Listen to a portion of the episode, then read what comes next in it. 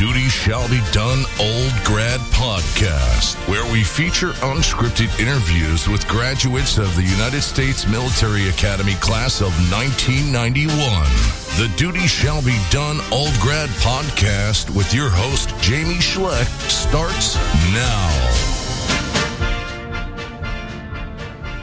All right, we're back, and we're this is episode nine of the Old Grad Podcast with uh, Becky Kanis Margiotta, our classmate from uh, Company A2, Brant Siglencourt from Claremont, California, and she is the principal and owner of the Billions Institute, uh, also a full time uh, wife and mom. And Becky, we are so delighted to have you on on the call here. This is version 2.0. We kind of screwed up at first. This is like a, a soup sandwich. Do you know what a soup sandwich is, Joe? Soup, Yes. soup sandwich. So it's a slice of bread, it's some soup, and then a slice of bread. It's just all fucked up. So Yeah. we had a little bit of a problem. But that's hey, listen, this is this is all about trial and error, right? This is all this technology we're still on the you know the the last frontier with this technology you know, it's the wild wild west so we'll get there So let me just say, I mean, we're, this is going to be a whole new sort of broadcast, but we want to quickly go through what, what we just went through before, which is the fact that Becky is totally my one of my heroes in this world. When I think about people who are accomplished classmates, I really think about Becky because Becky has done amazing things in this world as a social entrepreneur. She's been highlighted. Uh, she's she's she's been awarded um, in the White House. She has been uh, a TED Talk um, uh, uh, presenter. She's uh, highlighted in 60 Minutes. She did, did a great talk on uh, something called Got Your Six. And she's just an amazing person. I'm so delighted to have you on the call, Becky. And I'm sorry for our little bit of a screw up trying to get the video to work, uh, which is not going to work tonight, but we'll, we will eventually get it. So, Becky, welcome to the Old Grad Podcast. Oh, thank you for having me. Uh, no worries about the technical difficulties. You're bringing me back to my, my signal Corps days. Which reminds me, actually, uh, there's a video I love of you. Somebody should test it on. I should look it up on uh, on YouTube. Your signal Corps. You were recollecting uh, having to wake up your your was it your battalion commander in the middle of the night because Yeah. the whole Yeah. damn the whole damn switch had gone down, right? So tell tell me that story real quick. Oh my God! I was a first lieutenant. Uh, had done my platoon leader time, and then I was in the S three shop and in the 25th Infantry Division, and it's just a training exercise. But the whole division's comms went down, and it was just it was one of those technical difficulty things. It wasn't anybody did anything. It's just you know you get what you pay for, and uh, it was 3 a.m. and I was on the, the the low person on the totem pole. So of course I had the night shift, and we were just watching everything go red. And we were like, I think we need to wake up the battalion commander. And uh, I went and woke her up, and she came in and she just, you know, very seriously looked at, you know, this whole big dry erase board that was all red instead of green. Very seriously took it in. And then she, like, literally, like, poked me in the chest, and she goes, unfuck this, Lieutenant. And, like, she walked out went back to bed. I was like, oh, my God. and uh, it was awesome, though. It was a great leadership moment in this really cool way, right? Where she, I think she really, you know, she went on to be, become a two star general, and uh, she really trusted her people, you know, and she really put the pressure on on on you, right? Like, really different leadership move if she had been like, let me stay up all night and fix this myself, right? Like that was lieutenant's work to unfuck that. It really was, right? But um, it was this it was this kind of cool thing of both feeling the pressure, but also feeling kind of empowered to kind of fix things. And I think also it it is almost like a um, was a harbinger of your of your career later. The things that you would take on, which would be taking complicated things and unfucking them, right? That's kind of been your your mantra. Yeah, yeah, yeah, yeah. Um, um, I, I, one of my personal heroes, and Jamie, like I'm really humbled to say, you think I'm a personal hero. I, I was just remembering that time you came into the city to meet me for lunch, and we're talking about how you know you were finishing up with your successful business and wanted to give back, and so vice versa. You know, it's very mutual. But um, another one of my heroes is this guy, Dr. Paul Farmer. He wrote the book Mountains Beyond Mountains, and um, people say to him like, "Oh, you're doing such good things." He was actually in Haiti working on tuberculosis when I was in Haiti um, with the 25th Infantry Division uh, as part of the peacekeeping mission there, and uh, they always they're like, "Oh, Paul, you do such good things." He goes, "No, no, I'm not doing good things. I'm undoing bad things."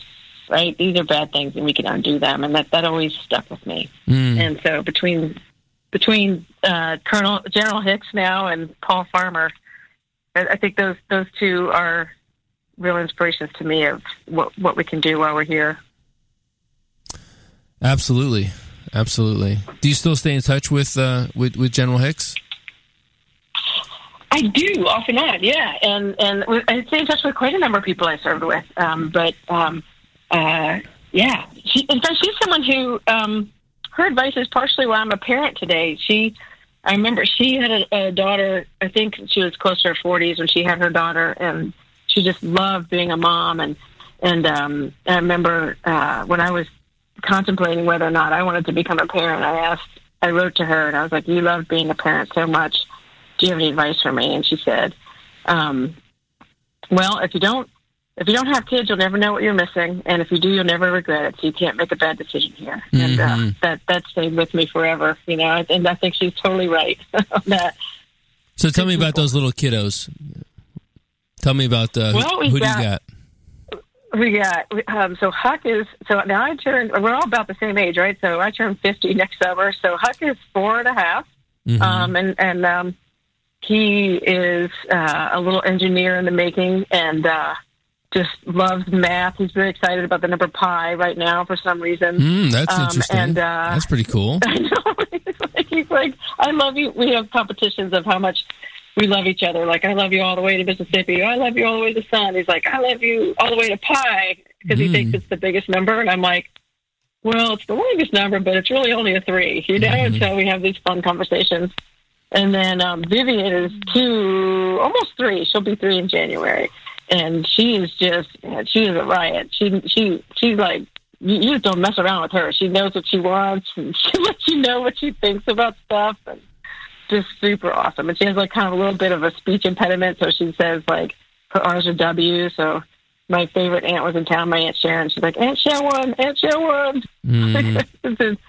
super cute, and and and and I tell you what, I don't know if anyone other classmates have kids this young, but oh my God, they're just exhausting too, right? Like, I mean, I haven't been this tired since like first year, mm-hmm. like with sleep deprivation and all that. So yours are older now, right? You got you got kids. Yeah, my youngest up high school, right? Yeah, my youngest is thirteen. So I got uh, I got twenty years old, 18, 15, and thirteen. Oh my goodness! Yeah, yeah. yeah. Well, that's that's so cool, Jamie. That's awesome. Yeah, it's a lot of fun. It's a lot of fun. And so you and your wife Christine live in Claremont, California together. How long have you been out there for? Uh, almost going on nine years. Longest I've ever lived anywhere in my whole life. Um, and uh, I think uh, I think this is going to be where we're going to be. This is going to be where we're going to raise our children, you know, and knock wood, and hopefully, you know, no fires, and and uh, um, it's pretty awesome out here. I really love it. Yeah, so you moved out there as part of the 100,000 Homes campaign, which was um, an initiative of Community Solutions, uh, well, originally Common Ground, I think, uh, Common Ground Communities when you started it. So, I mean, I, yeah, I, so, so, so take me through that whole thing. Like, like what, what was, what we, we're jumping around here. Let's, let's give me the, give me the I'm high level. I'm tracking. Well, g- give me the high level readers, Reader's Digest version of that, and then we'll go back and talk about the army and transitioning out of the army. So, so, so tell me what that was. Because yeah. that got you out to California, right? So we're kind of talking about that. It sure did. Yeah. yeah. we'll go backwards. Yeah, yeah. yeah so, okay. Well, um, I I lived in um, in uh, New York City for seven years, West Village, and then uh, Brooklyn, and worked for Paul Haggerty's, our classmates' um, big sister Rosanne, who you know now well too.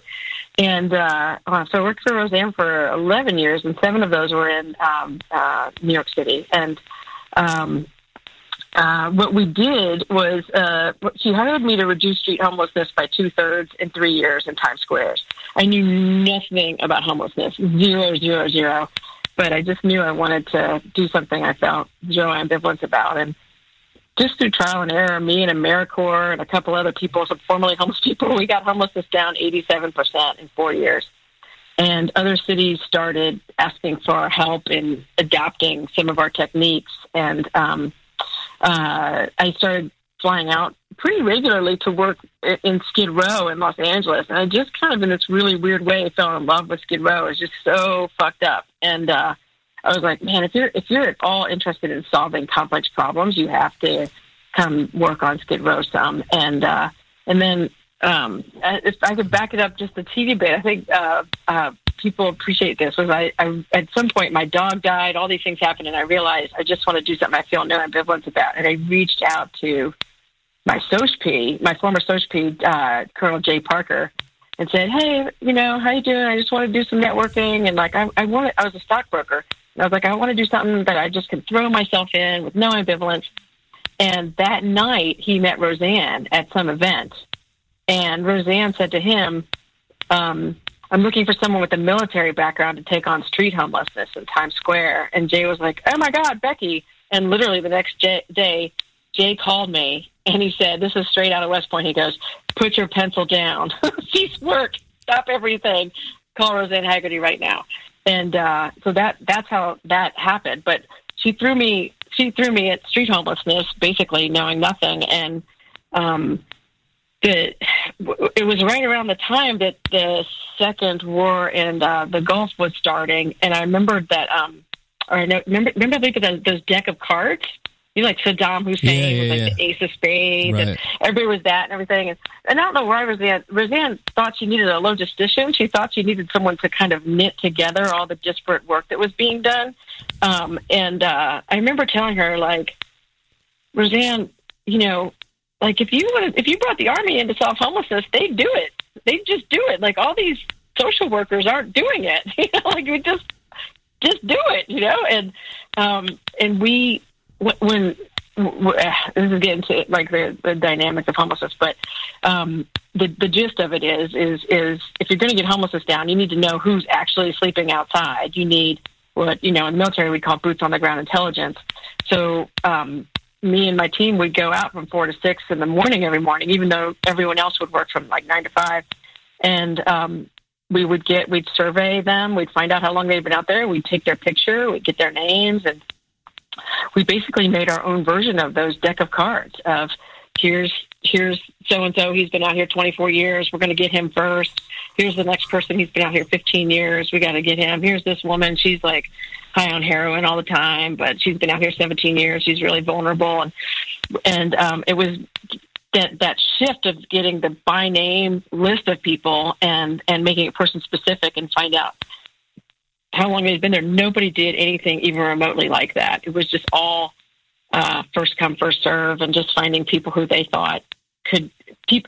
Most, of the way that outreach was done before Common Ground got involved in it was, um, you know, first come, first serve, and well, this person seems like they'll be okay, and we just really turned that completely on its head. Now, Becky, this is Joe, and I just wanted to add this: what you're doing, so Sure. so the so the listeners have an understanding.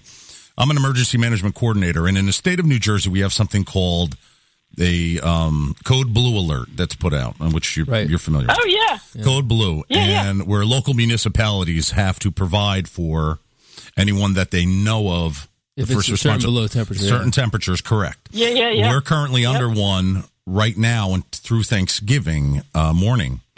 And uh, Mm-hmm. even on a small scale, it's very difficult. It's a it's a it's a big task to track a small number of those who do not have shelter during uh, the code blue activation. So for the listeners to understand the task that that you know you were um, uh, trying to uh, complete there as far as documenting and tracking these people on such a large scale, it's every always uh, ever evolving.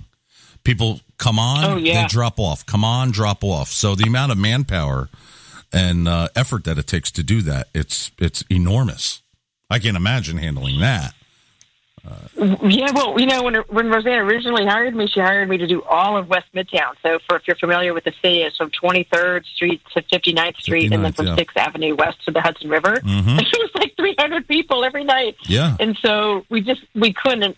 We it was just um it was too much, right? Like we just couldn't wrap our arms around that many people coming and going. Yeah. And so we shrunk it down. We shrunk it down to just the, the blocks of literally of where the Times Square, like 20 square blocks. And, and there's still 55 people sleeping outside. That was the highest density. And, and, um, uh, listen, I appreciate all that you're doing on those code blues. I've done many code blues myself, and Okay. it's it's just it's astonishing. Um, just the, also just the resilience and strength of people who can um, survive in those conditions. Um, but it's not pretty. You know, it's no fun being out there in that. Most most certainly is not. No.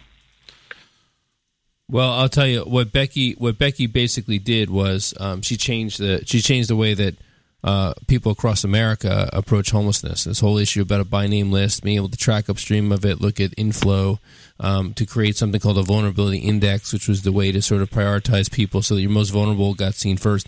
So anyway, you know, outside of I, I, I don't want to get too much inside the sausage factory of ending homelessness, but the bottom line is is that you know Becky basically she changed the game for the way that this country does it. That's why she was recognized by 60 Minutes. That's why she has been, you know, um, such a rock star across the country. And she took this this mindset of solving complex, difficult problems and converted it at, the, at a more macro scale and created an institute for people that are big problem solvers, right? So tell me quickly, uh, or uh, just let me know, Becky, about Billions Institute. Like, what what is that all about?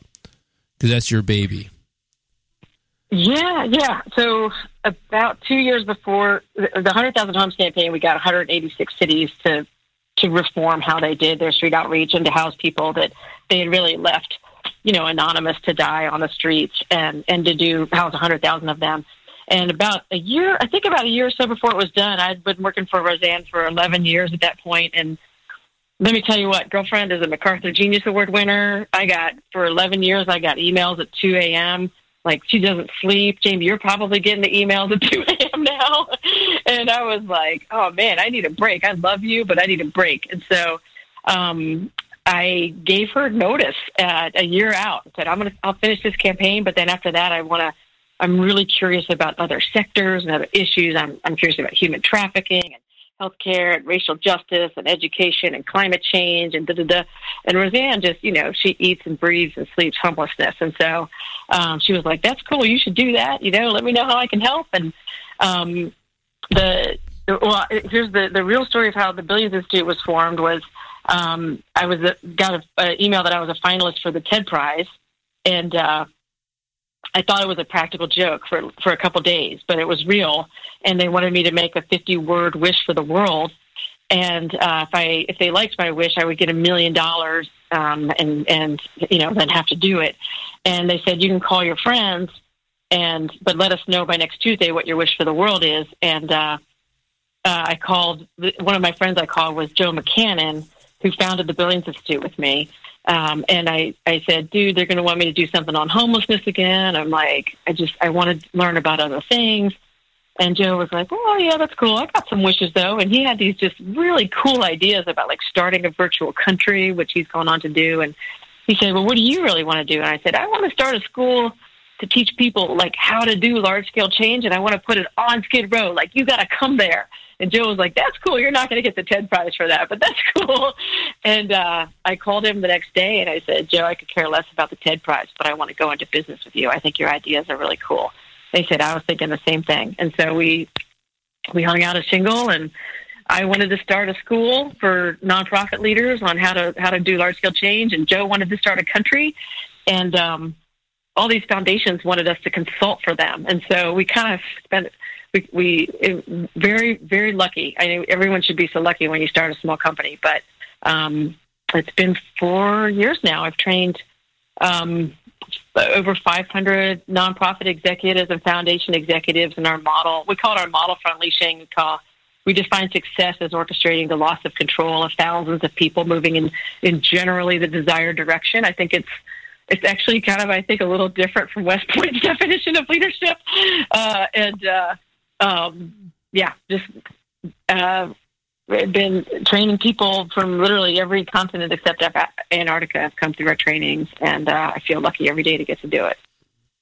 And I feel lucky that I was actually one, a member of your first inaugural class, right? That was the, like you sure were. Yeah, yeah. You were you were a guinea pig land. I was a guinea I think pig, it would yeah. be unrecognizable if you came now. It would be pretty unrecognizable from that. But yeah, that was yeah. Thank you for doing that. I really appreciate you being willing to take a leap of faith there. No, no, it was my honor, and it was very, really, really helpful for me to be able to better, to be a better team member at Community Solutions. So just a, a quick sort of up uh, to, clar- to clarify for people that um, although Becky and I never, didn't overlap at Community Solutions, uh, I joined Community Solutions as she exited. Uh, like uh, about two or three months after she left, uh, I came on board to be uh, uh, in a different role, like operations and finance. But so I got to kind of like you know be the be the student of Becky, but and and and a cheerleader and a total. Um, uh, fan, and now I got to follow her into this organization around ending homelessness, and so that's why we have a lot of you know a lot of this in common here. And she kind of inspired me to move into into this field, and so it's been it's been great. And you were absolutely right. I mean, Rosanne is like a machine, and uh, she just continues she continues to kick ass and take names. And that's Paul Haggerty's older sister, and so Paul. I think was very much the same way, uh, at least you know in, Mm-hmm. in terms of his intensity. And so you joined Community Solutions not long after Paul passed away, right? That was 2001 that you joined. He died in I think 98. Is that right? Yeah, I was I was at Fort Bragg. I remember Colleen Crusillo told me um, that he passed away. I was still in the army. then. I was a company commander then, and um, yeah, I didn't join Community Solutions until or Common Ground then until 2003. So about five years. Mm-hmm. Um, five years, yeah, after he had passed away. You did some pretty kick-ass stuff. I mean, you're in the 82nd, you're in the 25th. Did, did you go to the 25th right out right out of West Point? Oh yeah, no. So I wasn't in the 82nd actually. So yeah, so uh, you know, you do the whole year of airborne school and OBC and stuff like that, and then uh, my first duty station was 25th.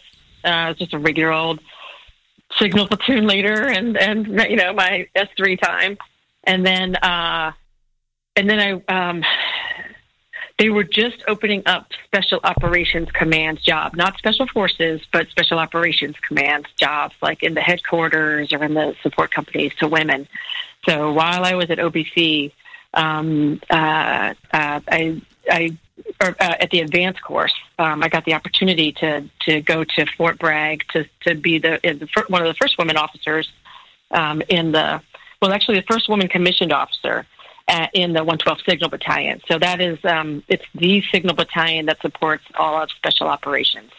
Is that part of the whole I. JSOC? Are you like on the compound there when you were there at, at Fort Bragg? No, no, that was just um, it was right by the USASOC headquarters. Okay. Um, so it's like a kind of like a like left of the 18th Airborne Corps, going down Yadkin Road, and uh, um, so I, yeah, I did I did that. I was, and I was the first woman to command uh, in uh, the Special Operations Signal Battalion's history ever. So I commanded Bravo Company for 18 months there, um, and uh, um, it was just a great experience. Really, really wonderful experience. That had to be a great experience. I mean, I, that's I do regret getting out as early as I did and not having a company command. I think that is one of the kind of seminal responsibilities uh, for a young officer, and I just I regret that I, did- that I personally did not have it. So my advice to all young people that are considering leaving the military is stick around for a company command. But that must have been neat. Yeah. It was. It was. It was. It was wonderful, and and my the people I worked with were wonderful. I had amazing colleagues in every direction, um, and you know, I, and, uh, you know, I, I it, it all it was all it was all awesome. Uh, and then my my last unit um, was uh, that's kind of a whole nother story, but uh, a special mission unit, uh, like a uh, black ops kind of you know lived undercover that type of thing. Mhm. So I did that for two years, and then um, and then I got out. So wait, you you you were undercover, like you were like sort of like like undercover type role.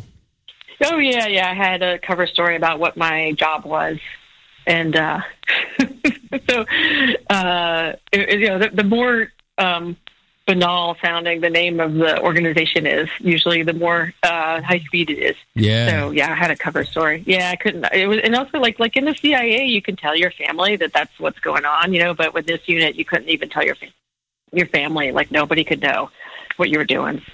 Wow, that sounds uh pretty cool, pretty high speed. Yeah, So I don't know if it's still the case. Yeah. Yeah, so uh, let's maybe let's let's move on to transition since this is kind of a good uh, Sure. point to go to. Yeah, yeah. So, so you're in this high speed role. You're doing all this like you know just totally like badass shit, right? And then I guess the the time comes and you decide I'm going to leave the military, right? So so how did that come about, and what was that like for you, and where did you end up, and what was going on? Well, so I, so I, I, I, we can go back. We can go. Well, we're doing the backwards podcast, but Yeah. I realized that I was, I realized I was gay by my yearling year Mm-hmm. um, at West Point, and, um, and then once I was in Hawaii, uh, Don't Ask, Don't Tell got passed, which just it just kind of made it more bearable as a gay soldier to sort of balance balance everything. Um, but just the whole time that I was in the service, I think it just I felt like it was just kind of hanging over my head, like you know, I, that I'm like working really hard, doing being of service, doing the best I can. But the the wrong person finds out that I'm gay, and boom, you know, not only am I gone, but like it's just kind of embarrassing, even right? You know, it's, it's just uh, like I feel like I would have at the time. Now I'd be like, well, that's stupid that I got fired for that, but at the time I would have been just really embarrassed, you know. And so, um, I, it, but but it did. I wasn't really dating anybody that seriously, so it kind of didn't matter. And uh, but then uh, to, to, towards the end, I, it's I, I thought I was in a very serious relationship. It didn't it didn't end up actually being that serious, but I thought it was a very serious relationship, and uh, I just couldn't. Uh, I had two cover stories, you know, right? Like I had my cover story to the person I was dating of what I was doing at work, which wasn't true. But then when I go to work, I had a cover story about who was important in my life and where I had gone last weekend or those types of things. And so um, I ended up uh, just submitting my resignation that not have to lie about being gay anymore. So that was in, I did it. Um, I timed it. I thought this was like really funny. I timed it so that I could be out of the service on National Coming Out Day, which is mid October. And then I um I got out, I think I out processed out of Fort Meade. And then I went out to go be with this person I was dating who at that time happened to live in Highland Falls, was a, a professor at the time at the academy. And um I was like an army wife all of a sudden. and uh uh, the next day, I, on National Coming Out Day, I called like you know two dozen people I had served with, and I said, "Hey, I just wanted to let you know, you know, I was gay." And every single person I called was like, "Oh yeah, we knew that," and I was like, "Oh, okay. Anyways, bye." and like everybody knew, so it was like I was kind of uh, maybe I didn't need to get out. I think my kind of I came to the conclusion that nobody really cared, you know. Mm-hmm. So, But uh, but then there you go. Now I'm a civilian. right. So let's let, let's come back to that transition piece like in a second because like your, your Yeah. point was like oh there you are nobody cared nobody cared but that wasn't always the case right like there was point Oh, yeah. so there there were points where you were actually like deathly afraid of somebody finding out about your your your your sexual orientation because that could be the end of your Mm-hmm. career or the end of your cadet career. So let's let's let's Oh, go yeah. all the way back and let's talk about that then. So you know 1988, 1989, you, you know you're you're just discovering the fact that this is who you are, right? Yeah, yeah. Yeah, it's just a yearling. And, it, you know, I just, also by way of background, my family is like, I'm the oldest of seven kids, like super Catholic, like, just. Seven kids. Hold, hold, about, hold on. There's Yeah, seven, yeah, seven of yeah. you. Wow. yeah. Seven kids. I thought. Yeah, and like like go to mass every Sunday, you know, and super duper Catholic, and it was just never even like my parents were super strict, and they were like, you know, like really kind of shaming about not having sex before you're married, and like super kind of prudish and that you know, like in those ways, and but it was not even mentioned that it's a possibility that maybe you could be gay. You know, it just wasn't even at all it, it wasn't even in the realm of what's possible. You know, I didn't, I never met anybody who was gay. I didn't know anything. And so here I am, you know, my yearling year. And I was like, oh, I, I think, I, I think I'm attracted to, um, another woman. And this is very bad. This is very bad. This is bad at West Point. This is bad at my house. This is bad with my family. This is bad with the Catholics. You know, this is bad no matter where I turn. Wow. Um, but it was true for me. You know, it was true for me. And uh, but I, I don't know that I fully like I- even uh, like, there's like this secret underground, probably not anymore at West Point of like other people who were gay who would kind of do the secret handshake, you know, and kind of look out for each other. Um, and uh, I remember uh, someone was like, "Oh, I want to introduce you to some other of the gay people." And I was like, "I don't want to meet the gay people." Like I just had all this inner homophobia. But um, my my some of my classmates, some of my company mates, I think, were onto me and So, oh. suspected that I was gay. Yeah. So uh, just uh, I'm sorry. No, go ahead. So, so Yeah, yeah, yeah. wa- was there were there was it both men and women who were gay that were part of this community of people that were connected to one another around this common challenge of their identity, or was oh, it just yeah. women? You okay. know, it was just women, and like we ha- we must have some gay classmates. If you're out there, give me a ring.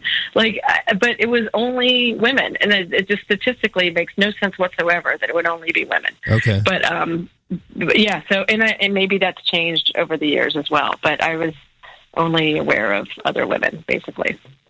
Okay. I'm um, sorry. To, I'm sorry. And okay. yeah, yeah. No, it's a good question, and I would feel sad about that, you know. But um, so yeah, so my classmates suspected, and then my my TAC asked me if I was gay, and uh, I was Which like, is an oh, improper man, question. like, that is an improper question. You, you can't. I mean, like, well, I mean, you know, like, did you blow post? Like, you're not allowed to ask that question. Like, like, like, if you have, a, so he asked you this question, or she asked you this question, right? it was he. Yeah, it was he. Yeah, yeah. It, well, but it was. um you know, it was before Don't Ask, Don't Tell, you know, like so among the little, the gay underground, you know, there was all this don't tell anybody and so and so got kicked out last year and don't tell your parents because so and so's parents called West Point and got pissed at them for making their kid gay and then they got kicked out and so you know it was just very much about not really feeling safe actually you know and um so when he asked me I said that I wasn't and and there's really no proof right he was like all right whatever go back to class you know but um there's just a lot of rumors started being passed around me and where I was sexually engaged and it was it was none of it was none of that was actually true. I mean, now looking back, I wish it had been, you know, had that much fun at West Point, but Right. um, none, unfortunately, none of that was true at all. But I was in fact gay, and and I I lied about that, and you know, I'll tell you, even all the way to the hat toss at graduation, like there was, and some some of your listeners may agree with this, like that I I was like, oh man, you know what? I I don't. There's part of me that I don't really believe I even deserve to be here. You know, um, that if I had told the truth, I would have been kicked out. You know, I shouldn't be here against the honor code, and it's just something I've carried with me all these years too. Of of just you know just feeling. I don't know what I would have done any differently, and I don't think that you know the world would be a better place. You know, if I wasn't there in some ways, but Absolutely but, uh, I not. think I, yeah. yeah, but you know, what do you know when you're 18, 19 years old, you know? And so I just, um, at that point, I was just really, it was just survival kind of, you know, so certainly going home wasn't an option either, you know? So, or didn't seem like it was to me. You know, I, I think about this too. Like, I, and I, as we were talking on the pre-call, I, I'm, I'm ashamed. I, I lament my own perspectives at that time. I, I mean, it's just, it comes down to ignorance and comes down to just not knowing enough, you know, and, and being immature. Mm-hmm. And then we were, we were talking before. Like, I remember as lieutenant, and they were talking about like they're gonna let gay, gay people like be outwardly serving in the military. And my battalion commander like stood up in front of us and said, "If that happens, there's like a thousand a thousand officers who are going to resign, and I'm one of them the next day."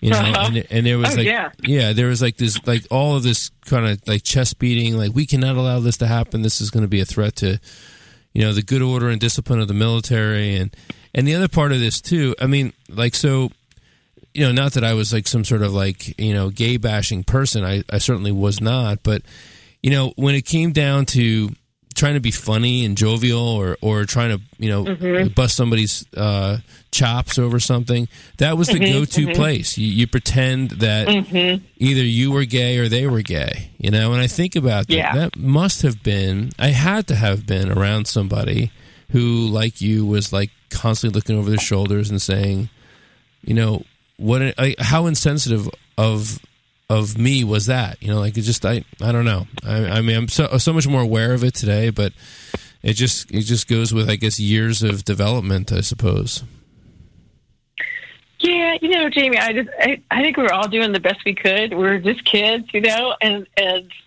like, like I, I when I was in the army, when I saw guys, well, I, I shared this with you in the pre-call too. That you know, as I went to increasingly elite units, right? Um, that the, the in the, my last unit was all civilian clothes, all first name. It was the best you could do to not have any presentation whatsoever of any military bearing, right? Because that would give you away.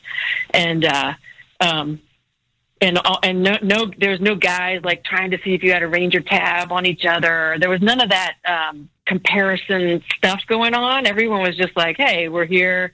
Everyone is here as a badass. Let's move on." And but the more of the elite units I got in, the more um, the more comfortable, as far as I know, completely straight guys were with just acting like they were gay. And I was the only woman a lot of times to see guys just kind of goofing around about who's more gay and it was actually just really kind of funny too right like i think um that there's some of it of like it's one thing to really like beat someone up or harm somebody but I, in some ways i think it's sort of even like liberating to to joke around about the just i don't not not in a mean way but in a um i saw guys having a lot of fun also like there's like even now like um like there's there's like Army Navy videos where the the cadets are making fun of the Navy guys and they're all in the shower together, like doing some YMCA song or something, or in the Navy. It's just kind of funny too, right? Like so, there is at some point where it's it's also it has some humor in it. I think. Yeah, yeah. Well, trying to figure out where that balance. Speaking of YMCA, you have a YMCA story, don't you, from uh, West Point? What what was that one? Oh yeah, this is a confession of uh, so I was a company commander the second semester, and uh, right before graduation, like I think after exams were done and everything, um, if you lived in central area, right around eleven thirty at night, somebody put massive speakers in their windows, and we'd play YMCA every night. So if you were in the in the central area, you probably heard it, and it just cracked me up that here's this like gay anthem blaring like really loud, and um, it would it would just incense um, Dave Walker, who was our regimental commander for Second Regiment. Super he was Dave. so pissed Super about Dave. it. He would call the he would call the company commanders and battalion commanders on their phones and be like, "Get down here now!" and like like this must stop, you know. And like he was just so furious about it. And then I see. You know, I know. um, I and know then we'd have to go. I know Dave well. I cannot imagine him that way. Like he's the most chill guy going. But I guess you know West Point has a way of putting everybody in that sort of high stress situation. he was not joking. I think he was went to bed early or something, and it woke him up. And um, and uh, you know, he was like, "Go find out who it is." You know, get them to turn this thing off. And I've been telling you, it was like every night, like clockwork, at like eleven thirty. And um, and I found out um, that was two yearlings in my company were sticking their speakers on it and doing it. And uh, I I just thought it was so funny that I. I like was pretty intentionally like very slow in getting to them every to tell them to stop it. and uh yeah, it's just I, there's some of the antics and stuff was just really funny to me. I thought I just really appreciate a lot of those things that folks did. You know, it was so innocent too. It was so like wholesome. I think. I mean, uh, I mean, of course, like jockstrap rallies and run around naked is not exactly wholesome, but like. Like nobody's gonna get hurt doing that. Nobody's gonna OD on drugs doing that. That- It was just, it was just Yeah. Good old American, you know, kids uh, just having fun or whatever. But so now you are no, um, you're a company commander, so obviously you did very well. But um, you're no Strack cadet in terms of your discipline record. I see here you got 103 hours that you boast in terms of your uh, your experience. What did, did you have a big slug that got most of those hours, or was that just nickel and dimed up to 103? Century, a century I woman. just I was I was nickel and dimed. It's, at some point, you know, you get close to the hundred and you're like, ah, fuck it, you know, like let's just do something stupid. but I I didn't have any cool big slug. It was like, you know, cutting the pie wrong as a plebe, or I think I like slept through a class once, or you know, uh, just just stupid things like that. You know, just really just you know um, unforced errors. You Mhm. know, and uh, and I, I was a really bogus plebe. Like I was, I feel like I was kind of. There's actually I don't know if you know Bob Sutton, but he has this book, The No Asshole Rule. No. Um, I don't know. It's like a business book, you know. And he's at Stanford. He's a professor, and he he's become a friend of mine. And he just loves stories about West Point. And so, um, in his sequel to the book, he actually he wrote this little kind of vignette about me because, like, like I when people were hazing me when I was a plebe, like I remember I mean, every now and then you'd have a bad day and you'd be like, oh man, I'm just not the mood for this. But mostly I was just like, ooh, good one, you know, like they were hazing me, and like I felt like, uh, you know, this this is kind of like I get it that this is kind of a joke. You know what I mean? Like I get there's a purpose, but it's also kind of absurd, and um, so I think because I was such a boat, like I just kind of thought most of the upperclassmen were mostly kind of like amusing and entertaining, you know, which and uh, so they didn't they didn't appreciate that very much. I think I got a lot of them when I was a plebe. yeah, I I uh, I'm impressed by anybody has 103. I mean, I don't know how many people are century century men and century women. I would say maybe 10, 15 percent at most. So that's uh, that's pretty impressive. Yeah, it just you know, it's yeah, it was mostly about the early years and yeah. like just dumb stuff. Like, oh, I remember, you know what I got? Once I got hours, like, uh, someone, remember there was like thieves, like when we were firsties up in the lots and people were stealing cadet name, uh, those little plates that got you on post? Right. Like someone, someone stole my tires and my nameplates I got hours because my nameplates were gone. I was like, they were stolen. You know, it's just like it's just uh you know, you can't win for trying sometimes, you know, and so that's uh builds character. Yeah, builds character. So speaking of building character, let's let's fast forward back up to this transition time because this is a this is a great sort of story, and it also connects to yeah. a lot of because one thing that we all have is we all have a transition story at one point or the other, right? So and it's mm-hmm, a big big mm-hmm. event leaving the military. So so you basically managed to get through West Point. You're looking over your shoulder the whole time, concerned about being found mm-hmm. out for for for being gay you served in the military, yeah. served in the army honorably, and by the way, along the way, also your your your sister followed you to West Point, right? So you you have a you have a sister yep. in this class of ninety six, right? And uh, yeah, ninety five. Ninety five. Yep. Okay, and then so then yep. she she she basically served with you in the eighty second, and that must have been great. And and you mentioned also that like at this point, I guess you're out to her, right? So she knows that you're gay, and you guys are living together, and you're trying mm-hmm. to conceal uh, or trying to not get found out for your being gay at, at, at Fort Bragg, right? So, yeah, yeah. So you know, everyone. Yeah, so Cindy, Cindy was class of '95, so she was a lieutenant when I was a captain, and we had a house together. And Cindy, um, Cindy is very straight. Cindy had Cindy had boyfriends over at the house, and we both had we both liked to socialize and had a lot of friends.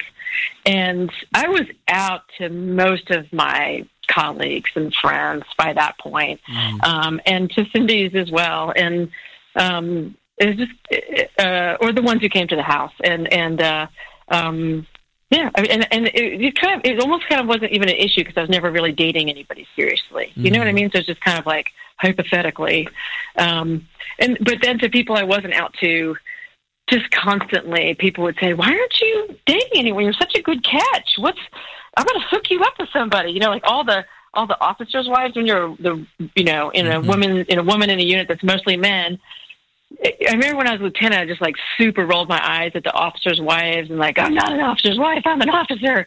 But by the time I was a captain, I was like, oh my God, your wives are like way cooler than you guys are. And so the, at the 112th anyways, the officers' wives were just a riot and really, really fun. And, mm-hmm. but they were always trying to set me up with somebody. and like, and that's where like, just like the don't ask, don't tell policy was just kind of stupid, right? Because you hear you have these like really nice, kind people who could care less, really, but are who are trying want you to be happy, you know, and are like set trying to set you up on dates and um and and then I was in a situation where like I I just kept kept coming up with stupid reasons of why I wasn't dating somebody, you know. Mm-hmm. Didn't you you had somebody else try to set you up too, right? You said you had this big uh this big beefy lieutenant that worked for you uh in your oh, yeah. commander. yeah. Tell me that story. Yeah, yeah. Oh my God, where we're at PT one morning, company command, and this guy, we called him Big Ass. He was just this huge, huge knuckle dragging lieutenant, of mine, and he came up to me like you know six twenty five before PT started at six thirty. He goes, he goes, hey, Cav Gaines, I got a question. he pulls me aside. I'm like, what's up, big ass? And he goes, hey, are you gay? And I, and uh, it was like in this, I had this flash of this moment of like this moral dilemma of if I if I tell him yes, you know, he could kick me out of the army and all these bad things, and if I tell him no, and he finds out he lied that I lied to him, like I could one day be asking him to do something that would put his li- right life at risk, and that's just wrong, you know. So in that moment, um, I just kind of had my hands on my hips and I was like, "Yeah, what's up?" You know. And he goes, "Oh, there's this really cute girl in the other unit, and I thought you guys would be a nice couple. Can I introduce you?" And then I was, I was like, then I pulled rank on him. I was like, "That's so inappropriate," you know. Um, but it just, I have just so many uh, weird experiences like that where you know there's this big policy that seems like it's a certain way, but actually the the human beings are generally just very very kind and want everybody to, you know to be happy and succeed and do well in life. So that was that was one just another day at PT. did did don't ask don't tell did it lighten it up at least do you think i mean like whereas before it was like a real like red line like you could not cross like it was like and and people were Yeah. getting run out like did don't ask don't tell kind of like change the op tempo of running people out of the military for being gay Yeah, I think it stopped it. I think like so, you know, uh, from what I heard that before Don't Ask, Don't Tell, what was it called? CID, like the internal investigation people, um, the MPs who would do internal investigations. That is that what is that the right acronym? cid yeah something cid like that yeah something like that. Yeah. So you know, I mean, let's say uh, like there's a, like a gay bar ten miles away from Post or something, and sometimes you know, if you go there, that CID used to go and get the license plates of people who had you know the little blue tag up front, you know, so that you could get on and off a post. They would get the license plates and initiate investigations of people, you know, just because they were at a, a, a, a, gay bar or something like that. So nothing even remotely like that happened while I was in. So, but I think 10 years before that, it certainly did. And people lost their careers and, and, you know, dishonorable discharge. And there's, you know, uh, take, it took a lot of, and then they don't get veterans benefits and all this stuff. And all they did was go to a gay bar, you know? So, Mhm. so that changed a lot. Um, that changed a lot. And, and so I think that happened in 92, and 93, and it it definitely felt different to me. That's why I think. I mean, like I'm no Bill Clinton fan. That's well established. But the uh, I think Me neither, by the way. Yeah. Um, but I And thi- I'm a, and I'm like a, basically a socialist, but I'm not a Bill Clinton fan. Go ahead. yeah. But you know, I, I, I do I, I do credit him for it. That was kind of a brilliant uh, kind of diplomatic move was to get that initial step done. Like cuz that that was able to set us Mm-hmm. up for the next big step which was to completely sort of you know get rid of that. Uh, but and, and Mm-hmm. I understand it was ambiguous and if like for those of us that were, you know, in the military at that time was like what the hell does this mean? Like don't ask don't tell. But I think that yeah. I mean, I don't think he intended to have it happen that way, but when you think about, is there some sort of middle ground that nobody's thinking about, like to get you halfway there, so that you can get all the way Yeah. there later? I mean, it maybe it was, Oh yeah. it was maybe a smart move, but um, so so you got out in year two thousand, is that uh, two thousand one? Yeah. Yeah. Before um, before 9/11, the year before 9/11. Yeah. So tell me, so I So want I to, got I out want to uh, hear, October 2000. I want to hear your 9/11 story, but before we get there, I want to hear your transition story. So you you're, you did you transition Yeah. out from the 82nd? You you down at Fort Bragg? No, no, I was in. Uh, no, you- never in the 82nd. Yeah. Yeah, so the, bra- the- I was in the special mission unit. Yeah. Right. So I was a human intelligence operative. You know, a human operative, and and uh, um, uh, uh, you know, put in my resignation and. Uh, um, the, you have to meet with your colonel before you Mhm. get out, right? And so, you, you know, they, I'm sure they spent a lot of money. You know, I went through this crazy month long assessment and selection process and almost a year's training to be an operative. And I commanded a second time. And, and they, they, it's kind of like, uh, they, they, they would say, I don't know if it's politically incorrect, but they would say, there, there. Like once you go black ops, you never go back. Like I could have stayed there Mhm. pretty much forever, you know. Right. And it's it's good, right? It's good work, and um, and I know that it's, I'm sure that there's had spent some money on all the training I've received. And so when I after I finished that second command, um, I put in my paperwork. I had to go see the colonel, and um, he's like, he's like, why are you getting out? And I was like, I, I couldn't, I didn't want to tell him because I'm gay, right? Again, right? And so I was like, um, I read Howard Zinn. it's like People's History of the United States, and and um, I'm not really, really sure that all the wars that you know that the military fights are really ethical. And he was like, "You fucking read Howard fucking Zinn," and he like totally went off on me. And uh, I was like, "Well, I mean, I don't know what else to tell you, you know, at this point." And um, he was like, "Jesus Christ," you know, like I'm fucking. Like, he was so pissed. I wish, I wish I could go back and talk to him, but uh, if that wasn't the real reason. Um, but but uh, uh, went to got my paperwork Fort Meade, and then went to go live air quotes happily ever after. You know, with the person I was dating at the time up at West Point.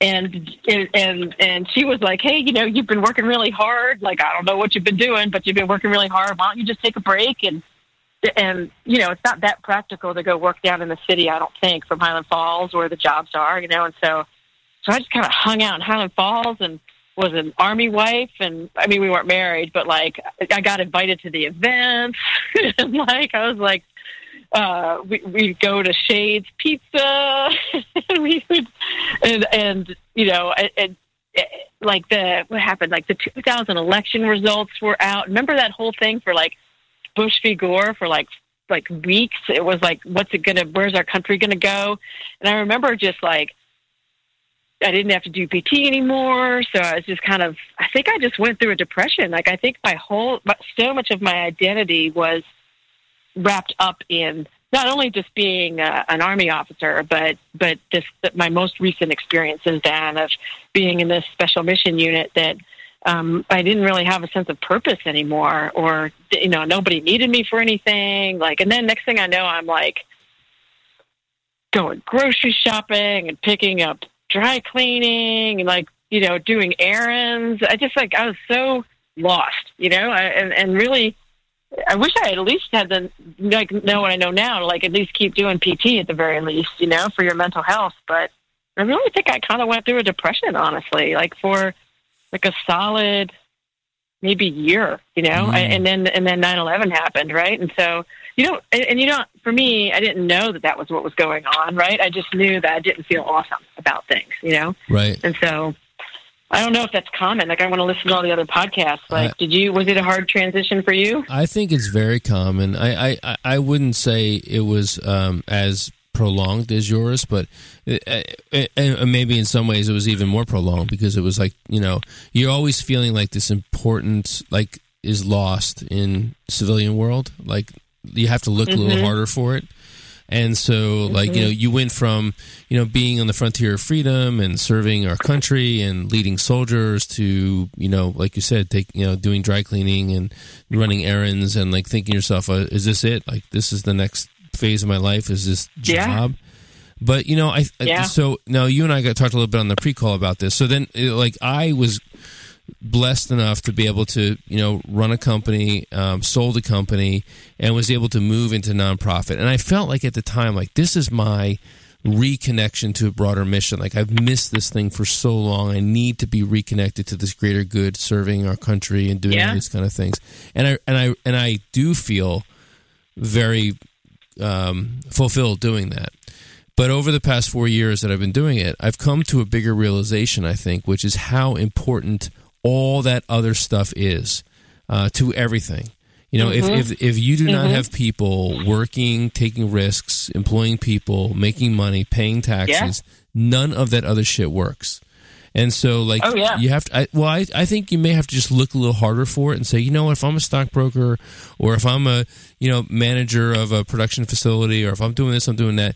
You have to look at the impact that that has. I mean, now that I'm working, like as you know, in in in uh, in areas of concentrated poverty, and I see that there's this this connection to like this lack of lack of systems working and lack of uh, economic opportunity. It all connects back to people just humping it, making it work. And if that's not working, then there's this second and third order and fourth order effect that is really really bad. And um, and so anyway, to to to um, to all of us that may be out there trying to think about like you know, is this just a life of quiet desperation that I'm working so hard in this in this role, but I'm I'm lacking this connection to a higher purpose. You just got to look a little bit harder. You know, I mean, we have been trained to do these amazing things as leaders and as um, you know to to develop other people and to develop processes and to be accountable and to be you know. Uh, uh, responsible and to and to make shit happen and when we do that the whole system works better and everything works better so it's my little public service announcement. But anyway, to to your earlier question, did I? Yeah, did I go you're through? here. Yeah. Well, did I go through a transition um, challenge? I certainly did. Like, like, and, and I and Yeah. I I I uh, always felt, you know, I was connected. I was in the reserves, and I would you know go on my reserve ATs and do this and do that, and I'd be like, oh man, I do I do kind of miss this, but. um and I think everybody does that. Everybody's gonna. Everybody who transitions out of the military, which is everybody, um, you know, they're gonna go through some sort of like imposter syndrome and some kind of like trying to look for who is your tribe, like who are who are your people Yeah. that, you can, that you can connect to, and eventually, if you look Yeah. hard enough, you're you're gonna find it.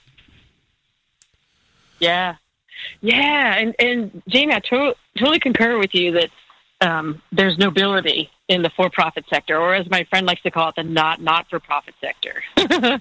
and I mean, and there, there's also just straight up greed and selfishness, right? It just depends on who you are and how you show up. But but you know, the nonprofit, a lot of the nonprofit work that you and I do, or that our livelihood in many ways depends upon, would come to a screeching halt if it weren't for the the generosity of of of, uh, of businesses or people who've made it, who who um, redistribute their wealth, and no one's making them do it, right? So, um, so it's all connected. I totally agree with you.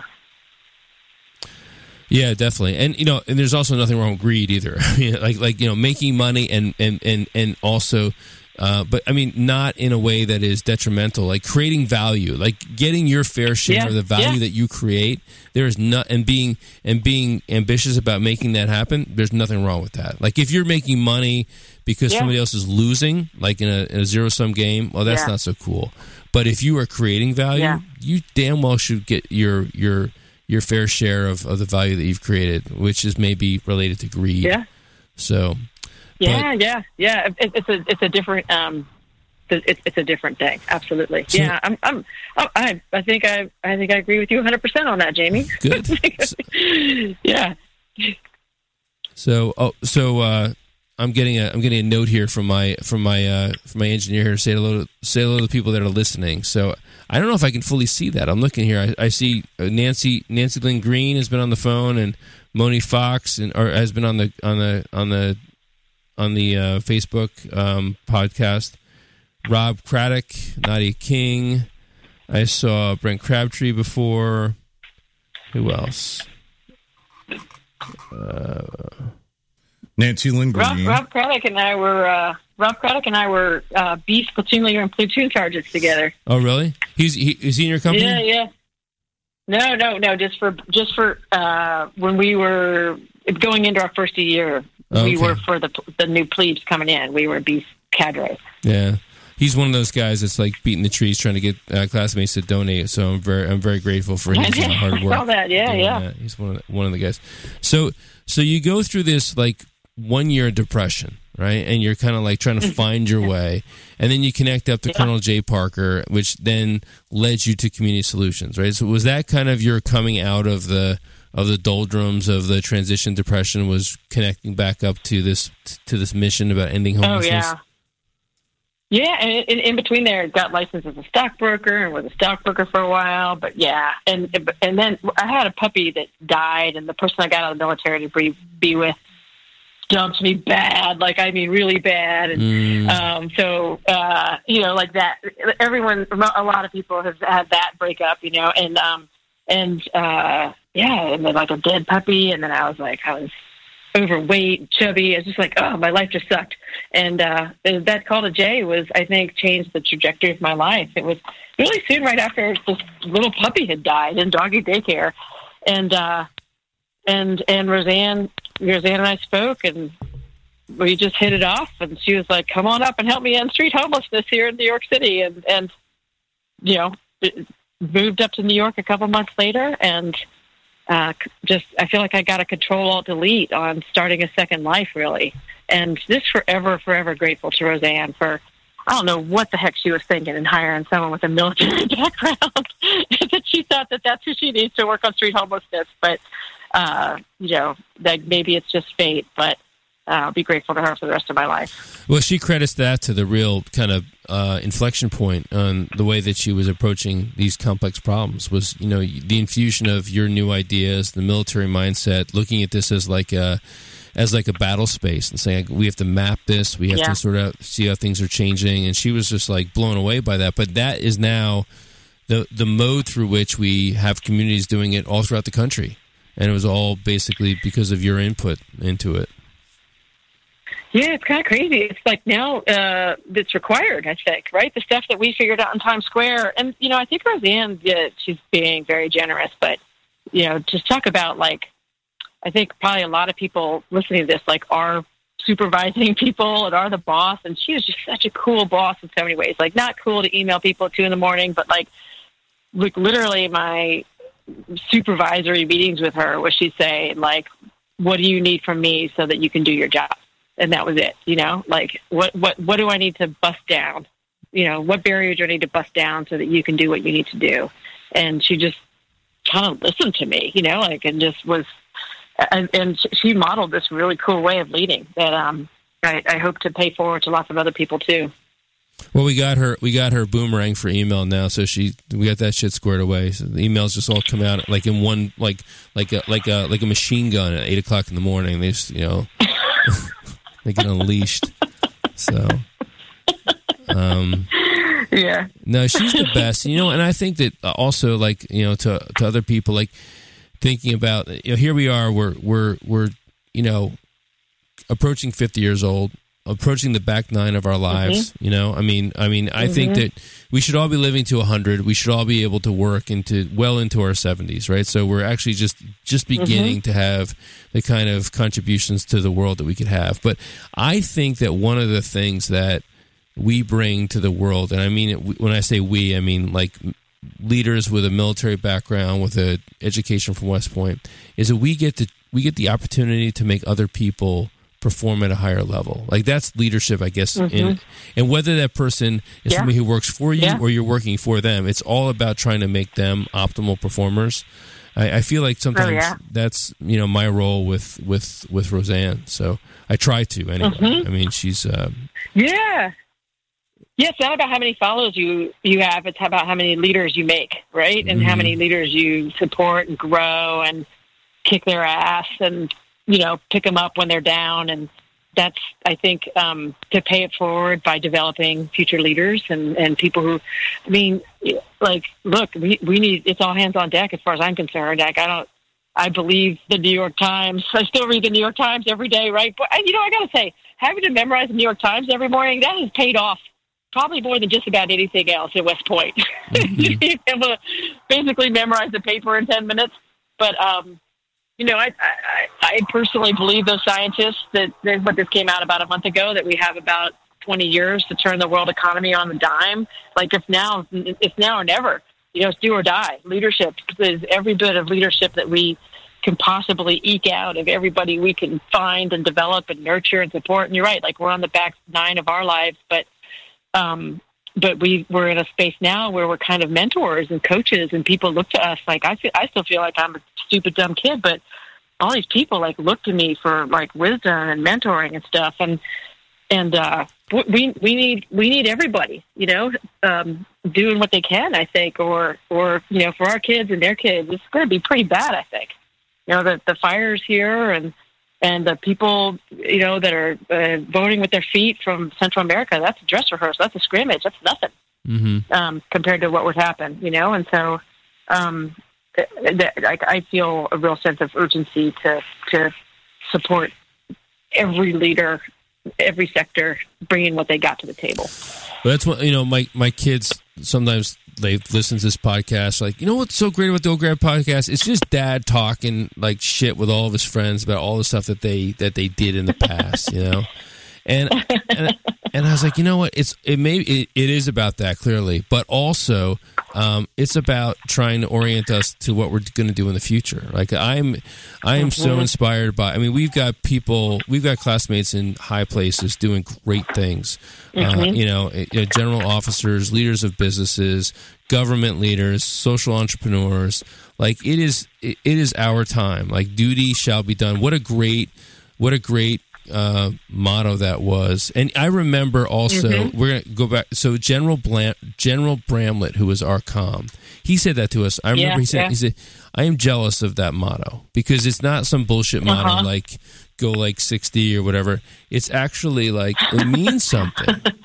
And uh, Yeah. you have Yeah. it. You ha- now. Funny thing is, we go back. You General Bramlett is somebody that you knew well, right? So, so tell me that story real quick. Yeah. Um, so he became the com right before our first year, right? And so um, Karen Rowe, who was our classmate, and then she got held back. I think she ended up being in class of '92.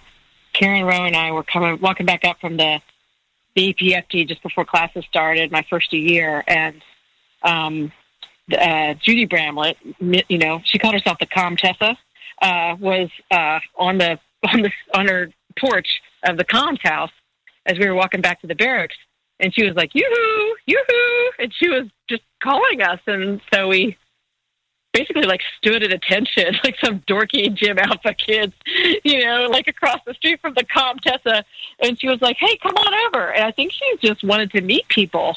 And um, she had she we were we looked at each other and we looked at her we're like we don't think I don't think we're supposed to be in the comms house in Gym A. And she was like oh come on in it's fine. I'm the comms wife. And we're like okay you're the comms wife she made us lemonade and gave us cookies it was asking us what it's like to be a cadet now and being just so sweet. And then we we heard this like this hinge door the squeaky hinge door of like honey I'm home! And it was General Bramlett and Judy looked at us like I don't think you're supposed to be here. We were like, we know we're not supposed to be here. And she was like, you've gotta go. And we were like, we know. But she didn't like try to hide us or anything. And but she just kind of really sheepishly went out and said like, hey, honey, I have some cadets here. And uh, General Bramlett looked at us like, you know, you're not supposed to be here. And we were like, yeah, I know. And uh, we were just scared, scared to be uh, to uh, like, oh, great, you know. And uh, he was like, "Get out of here! Go out the back door!" Like, "Don't let me see you." And um, and Judy uh, was was became a friend. She was very involved in the the the Catholic stuff, and I was involved in the Catholic things at the time. And and uh, she's someone that I would kind of look to as a confidant or as just what's her advice on things. And um, and then even after I graduated, I stayed in touch with her and would visit her. Um, and General Bramlett got stationed uh, I think he was the PACOM commander or something ridiculous when I was a lieutenant out in Hawaii. And so, like, I'd have Thanksgiving at their house and just, just really, you know, just, just good, good people and met wonderful people through them too. And, um, and, and stayed in touch with her long after I was out of the army too. Visited her whenever I'd go back to, they retired in Hawaii right by, or, uh, for those of us who were stationed in Hawaii, lucky enough, uh, I lived at Waimea Bay. Judy and General Bramlett lived at Iliohu Court, um, right before you get to Waimea Bay on the Kam Highway, and um, would visit them when I would, would go. But um, she died of lung cancer um, 10 years ago, actually, 10 years ago this month. And, um, and her ashes were spread in Waimea Bay if anybody's ever out that way. Um, that's kind of a really sacred space for her and for General Bramlett. And uh, yeah, just uh, uh, she's just uh, very lucky to know her. Every time I'd go visit her, she'd make me go to mass with her, though, which was always kind of a drag.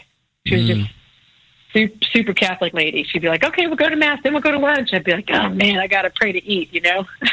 but she's dead tease her about it, and um, just good people, super good people. Yeah. Did he get? Was he a four star general at the end? Yeah, yeah, I think I think so. I don't know. Uh, like he commanded force FORSCOM. Yeah, yeah, that's a, that's a four. That's a four star. Is that a four star Yeah. thing? I think I mean, there's so. only there's Yeah, only there's so. only eleven four star generals, like you know, at any given time, or maybe twelve or something. So that's a pretty. I mean, there, there's that's that's a pretty. That's like, and I think he's the second or third at least com to get to the four star because I I know that also uh, Foley did General and Abizaid is another one. I mean, so as as a pretty Mm-hmm. Yeah. that's a pretty rocking job to have. I think if you're if you want to have a Yeah. big career, so. Um, Yeah, he, he's he's a good man. You know, I've, I've I've seen him since. Also, I've been back. I try to go back to Hawaii whenever I can, and I've I make it a point to go out of my way and go visit with him too. And and uh, and so he and I have stayed more. lo- I was more friends with Judy, but mhm. um, to, to to stay in touch with him as well too. He just uh, you know, it's you know, it's, when you're in the military, rank seems like it's a big deal, but then and it is. I mean, he's a four star general. Like I respect that, and you know, we all put our boots on and our and our pants on the same way, and we're all just human beings too, right? Mhm. So, uh, so like super duper respect and all that, but the you know we're we're just all folks too, right? You know, everyone's doing trying to serve and do the best they can in different capacities. Who else do you stay in touch with from uh, from school? I I stay in touch with um with Beach Pace. Mhm. Um, she and she works for. I, I'm I'm kind of a little bit. If anybody ever wants to get into the nonprofit sector, I've got connections. You know, I think if people kind of are looking for that for second careers, um, so I helped her do that. Um, uh, Holly Holly Craig, now Holly Silkman, who was my roommate. Um, I was just texting with her today. She was like, "Jamie Schleck has a podcast," and I was like, "Yeah, you got to hear it." She was all excited about that. Um, Who, else have I who were stayed the who are the who are the other Yeah. who are the other female cadets from your company? Like, Just me have- and Holly. just two? Yeah. Did you start? Yeah, you yeah, start with so- more than two? We started with four, but by Beast, it was just me and one other woman named Stacy Holland. And Uh-huh. then after Plebe year, Stacy Holland, I think she made it made have gone to staff and then didn't pass staff or something, and so she was out. And then I was the only yearling in our class in my company, so they roomed me with the cows. Okay. and then and then my cow year they moved Holly from I two down so that I would have a classmate, you know, um, mm. who uh, so so she had to she had to scramble actually, which you know I'm sure that wasn't cool for her. She had all her good friends there and all, um, but um, That you know, had to suck. you know, yeah, friend for life, you know. Yeah, that's awesome. Awesome. Yeah, but that that must have been terrible for her. Yeah, right. I think so. Yeah, she really she was a good sport about it, you know, Mm. and you know, you, it's just uh, three floors down, right? Like, but but Right. it's very different, right? But and but it's couldn't be a better person than than Mhm. Holly Craig, and you you should interview her for your show. She's just so so stinking funny. Well- well, we she's got- great stories. We've got. I mean, I, I mean, I think I will continue this after the end of the year. I said I would go to the end of the year and we would reevaluate. it. I think I'll continue to do it. But you know, if I if I interview two classmates uh, a month, uh, we've got 800 classmates. I could do this for 16 years before I before I run out of people. so I'll definitely get around to her for sure. Um, I think that's so cool. I think it's so cool you're doing it. Yeah, it's just so cool, and I'm I'm looking forward to listening to all the podcasts and um, of just hearing who people became and our, Yeah. how you know it's so it was 30 years ago, right? We were all at school and our lives crossed at some of this really significant formative period, and then we all kind of went in our own different directions. But but we went through a very unique, you know, experience. We my my wife and I just had our next door neighbors over to dinner, and the first thing they shared was that they met um, protesting the Vietnam War together when they were at um, UC Santa Barbara, and and they're you know so I was like okay all right, and uh, I was gonna slip in that I'm going to slip away from dinner to go do a podcast with all my West Point classmates. And here's this dude that like was protesting the Vietnam War and you know, and listen, every social P I had was like Vietnam War, horrible mistake, blah blah blah, right? Like, I don't think that it, I think even at the institution itself, they were pretty clear that that uh, lots to learn from that one, right? Right. But um, when I said I was going to go do this thing at West Point, he was like so fascinated, right? There's such a mystique about West Point of this very unique experience that we all shared, and even people who are out protesting the wars are like, oh my god, tell me about West Point.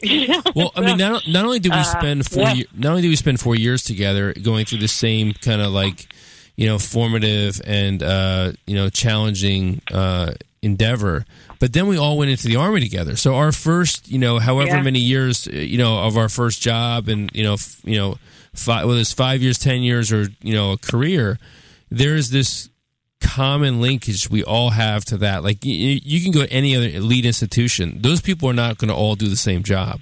So there's like like Good an point. amazing cohesiveness I think that we have um, more so than anywhere else. So.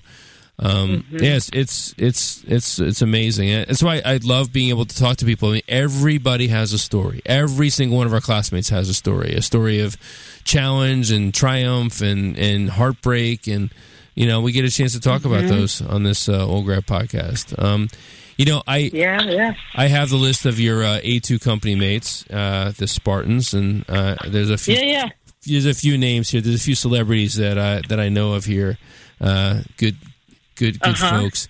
I went to. Uh, I did go to Ranger School with, with Brian Reese and uh, OBC, so that was that was a lot of fun. But I recently, you know, I did this old grad podcast. I went on location down the Carlisle Barracks, uh, and I interviewed yeah. four of our classmates, and I stayed with uh, Doug Doug Winton in in uh, Oh, cool. house. Yeah. And I wish that I had the camera rolling for the next morning because we had like we had breakfast like six o'clock in the morning and we're just talking, and he just gone out to his chicken coop and pulled out four eggs from the chicken from the chicken coop because he he lives in a beautiful he lives in a beautiful home Uh-huh. like in the rolling hills of Pennsylvania. He's uh, on the faculty there at um, at Carlisle Oh wow. and you know he's Yeah, and, yeah. and he's shaping the he's shaping the the you know the the learning of of senior military officers and we're just sitting there talking about you know all these various different things but we're talking about the chickens i thought that was like kind of a cool thing so he just basically has four chickens that just cranks out four eggs every day right that's it's like and we- we're running the profit and loss on it like okay so like because it like it's literally is literally like zero um, effort to have chickens in your backyard. You just go out there, you feed them, and, Yeah. and then they crank out four Yeah, eggs. yeah. And, and so, uh, just the funny conversation we had talking about his chickens. He loves his. He said, "You know what? Even if the, even if I, I'm probably breaking even, or maybe even like saving a little bit of money, but to me, what matters." Is when they come up to me in the morning and they take the chicken feet out of my hand, like th- that. That is like the highlight. he, he he finds great he finds a great connection to his four chickens. I was like that that's pretty cool, man. So You know, he's he's good. He's such a good guy, and and um, we I think there's you know we kind of always knew he'd go far, right? And uh, yay for him and his chickens. You know, and I, we were talking about getting chickens, but there's so many coyotes. There's mountain lions and coyotes and stuff where we live, and uh, I don't think they would last very long. Mm, But it's hmm. uh, I I I envy I envy Doug. yeah, they uh they crank out they crank out an egg every twenty six hours. So basically, like every fifth day or sixth day, like they don't give you one, but then they give you one the next day. That's how it works. That's their. uh Keep you honest. Yeah. have you ever have you ever uh, Yeah. have you ever like raised chickens or anything like that? No, no, but um, you know, a lot of people out here do for sure. Yeah. Once they stop producing, then you know what happens. Oh, you you've done them. Joe, Joe's done them. Joe's Yeah, Joe's. both- No, what happens? No. Both my boys, we did at uh, their Grammy's house when they were Oh, yeah. younger. Yeah. Uh, we had uh, six, six chickens. Yeah. Once they stop Or hens. producing, that's when, once they stop producing, then then, then they become uh, Dinner. dinner. Yeah. yeah. That's what happens. Yeah. Well, it's a minimal investment, Yeah. just feed and water. Yeah. And containment. So, Yeah. But know. then they just crank out those eggs for you. yeah, they do. And those eggs are good for like 30 days. They're excellent. Yeah. yeah. Oh, like so Yeah. No need to refrigerate them either, really, uh, immediately. So there's, you know, So so Becky, we got like ten minutes left in our in our set time here. So uh, we've been through a lot of different things. We talked about being a cadet, struggling with uh, the challenges of Yeah. being a cadet and being gay, and, and coming to grips with that, Yeah. and being in the army, and don't ask, don't tell, and serving in special units, and serving our country, looking to end homelessness, and um, and uh, moving out to California and, and, and meeting the love of your life, your wife Christine, and, and your Yeah, yeah. kids, and you are kicking ass and taking names as the head of the Billions Institute and changing the world through educating the leaders of these nonprofits. Um, when you know you look back and all the things you've done, what is there anything you would do differently? I mean, you mentioned like you said, what what if I had gone to Smith College instead of going to West Point? Like, yeah. Like what like what, what, Yeah, I mean, what do you think about with, with that? differently, like in the military context. Anything? I yeah yeah. Um, you know, there's just so many um, choice points Mhm. where your life can go left or your life can go right, and just you pick one, and then you don't know what would have been. Um, I feel like I have tons of those, right? That are just clear choice points, right? And I certainly I don't have any regrets, right? Like I think I, I regret lying about being gay. I really do, but I don't know what else I would have done. I Right. just really truly don't know what else I would have done, right? Um, uh, like it just I wouldn't trade anything for right now. My my my family, I love them fiercely. Or I feel so blessed. We have a we have a nice home. Like it's you know it's not it's it's relatively modest, but it's really comfortable and safe and and the work I get to do. I mean, I'm every every day working with people who are solving the world's biggest problems. You know, and they look to me for like for advice. And half the time, I want to kind of look over my shoulder and be like, "You're asking me," but they really do, and I, I just I, I couldn't be more more fortunate, and um, so it's it's it's it's hard to imagine. You know, I think like one of the one of the choice points that I I I, I think you know it, it's it's like what is the through line, right? Like what are the things that you always come back to? Like what what no matter what whether it's this decision or that decision, I feel like I what I always come back to is how can I be of service? And uh and I- and and and I- don't know that that uh I think I showed up at West Point in a way with that, but I also think that West Point reinforced that too, um, and made that even stronger. Uh, that ethos, and I think that that's something that a lot of us have in common. That I feel I feel honored to be in in in company with people who want to be of service.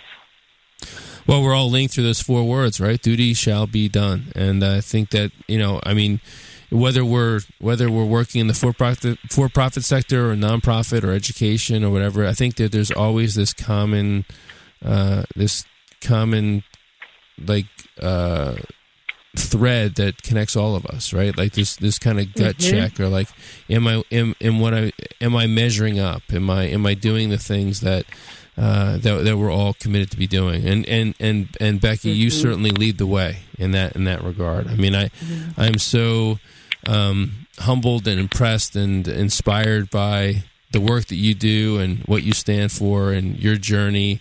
Um, I'm so grateful for it and, and how it intersected with mine. Uh, and thankfully, you know, it, was- Yeah. it came down to that 60 minutes episode that I watched and I got back in touch with you. And next thing you knew, I was, you know, working as a, as a, uh, donor advisor and then eventually as a, as a team member here at Community Solutions. And so I'm very grateful for that. Um, you know, we've got just a few more minutes left, but any other last thoughts that you have with regard to your journey, our class, the army, uh, anything?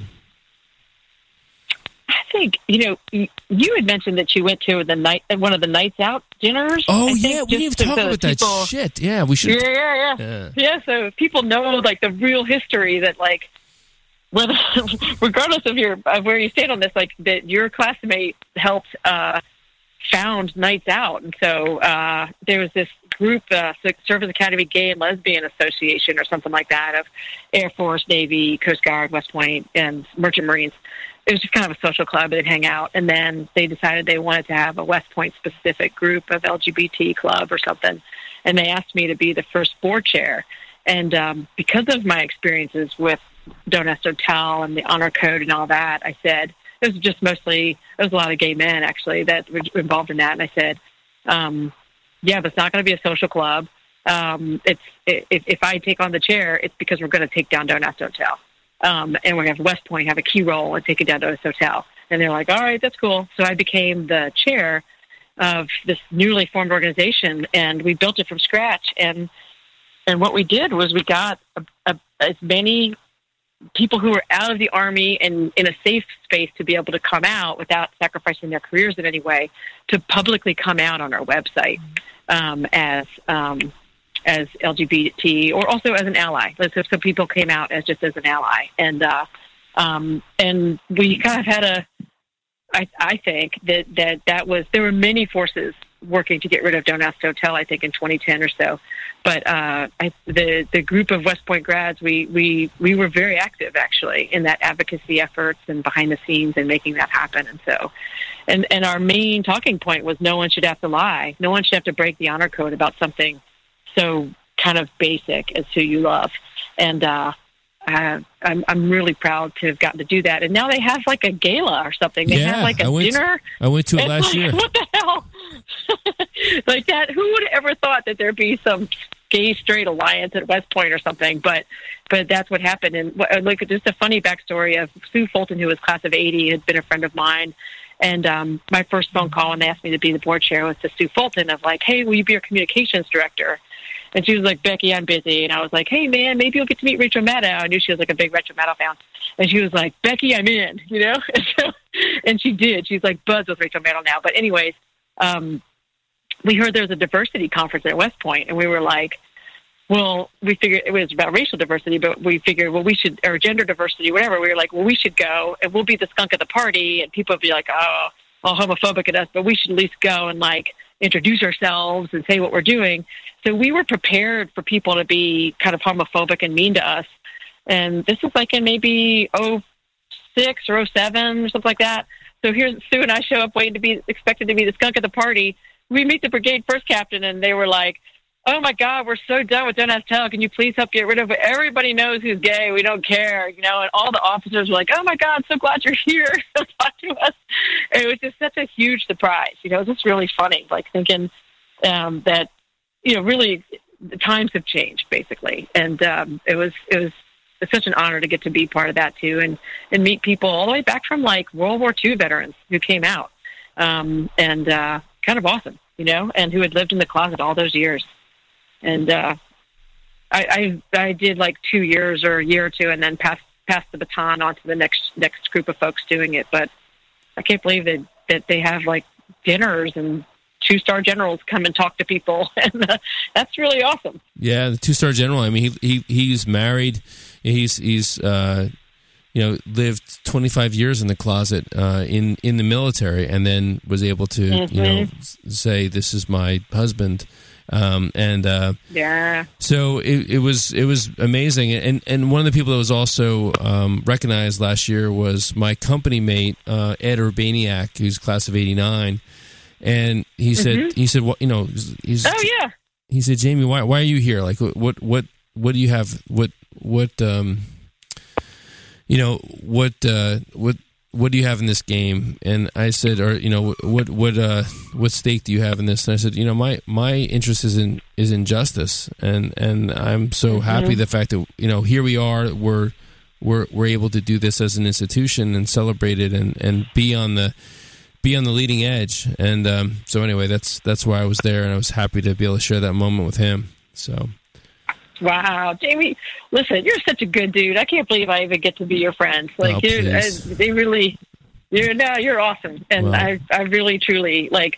And Rosanne's lucky to have you working at Common Ground, and Com- no, don't say common ground. Community solutions. Yeah, yeah. Let's clarify. Let's Community clar- Solutions, Community Yeah. Solutions. That was yeah, and uh, you know, just I think we're all of us in the class of '91, and you know, who- for all you know, this could this is like a time capsule. You know what I mean? Like there might be a hundred years from now, some cadets being like, "What was it like back then?" You know, right? Like, and and uh, this you're creating something really awesome here. Well, if nothing else, my kids listen to it and make fun of me unmercifully because that's what they do.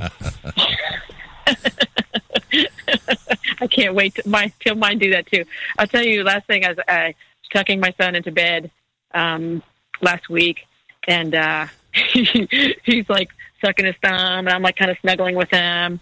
He calls me Boo. He goes, "Hey, Boo, I really want you to be around to meet my kids someday." I was like, "Yeah, me too, bud. Me Definitely. too. I hope I live that long too. I live that long too." out of the, the, the out of the mouth of babes. Yeah, Say some funny things. so much fun. Well, Becky, thank you. This has been great. uh, and we're uh, we got a couple big things coming up. We got Ted Russ next week uh, on the 25th, and then Amuso George on December 2nd, and then of course the big big day, December 8th, is when we're going to be beating Navy. Uh, so a lot of big events coming up here. So I think that. Um, it's been a great night, Becky. Thank you for making the time for us. Uh, it's been it's been awesome to get to know you even better, and I'm so grateful that I call you classmate and friend. So thanks so much, and duty shall be done. Why, thank you, Jamie. Have a good night. And Jamie, real quick before we wrap up, let everybody know where, remind them where they can find the podcast. They can find this on Podbean and uh, look up uh, Old Grad Podcast. And also on Facebook, this broadcast will be available in about five minutes. Once again, thank you for joining us this week. We'll see you next week on the Old Grad Podcast. Thank you for joining us on this edition of the Duty Shall Be Done Old Grad Podcast. Please check back on this Facebook page for information about featured guests and upcoming episodes of the Duty Shall Be Done Old Grad Podcast.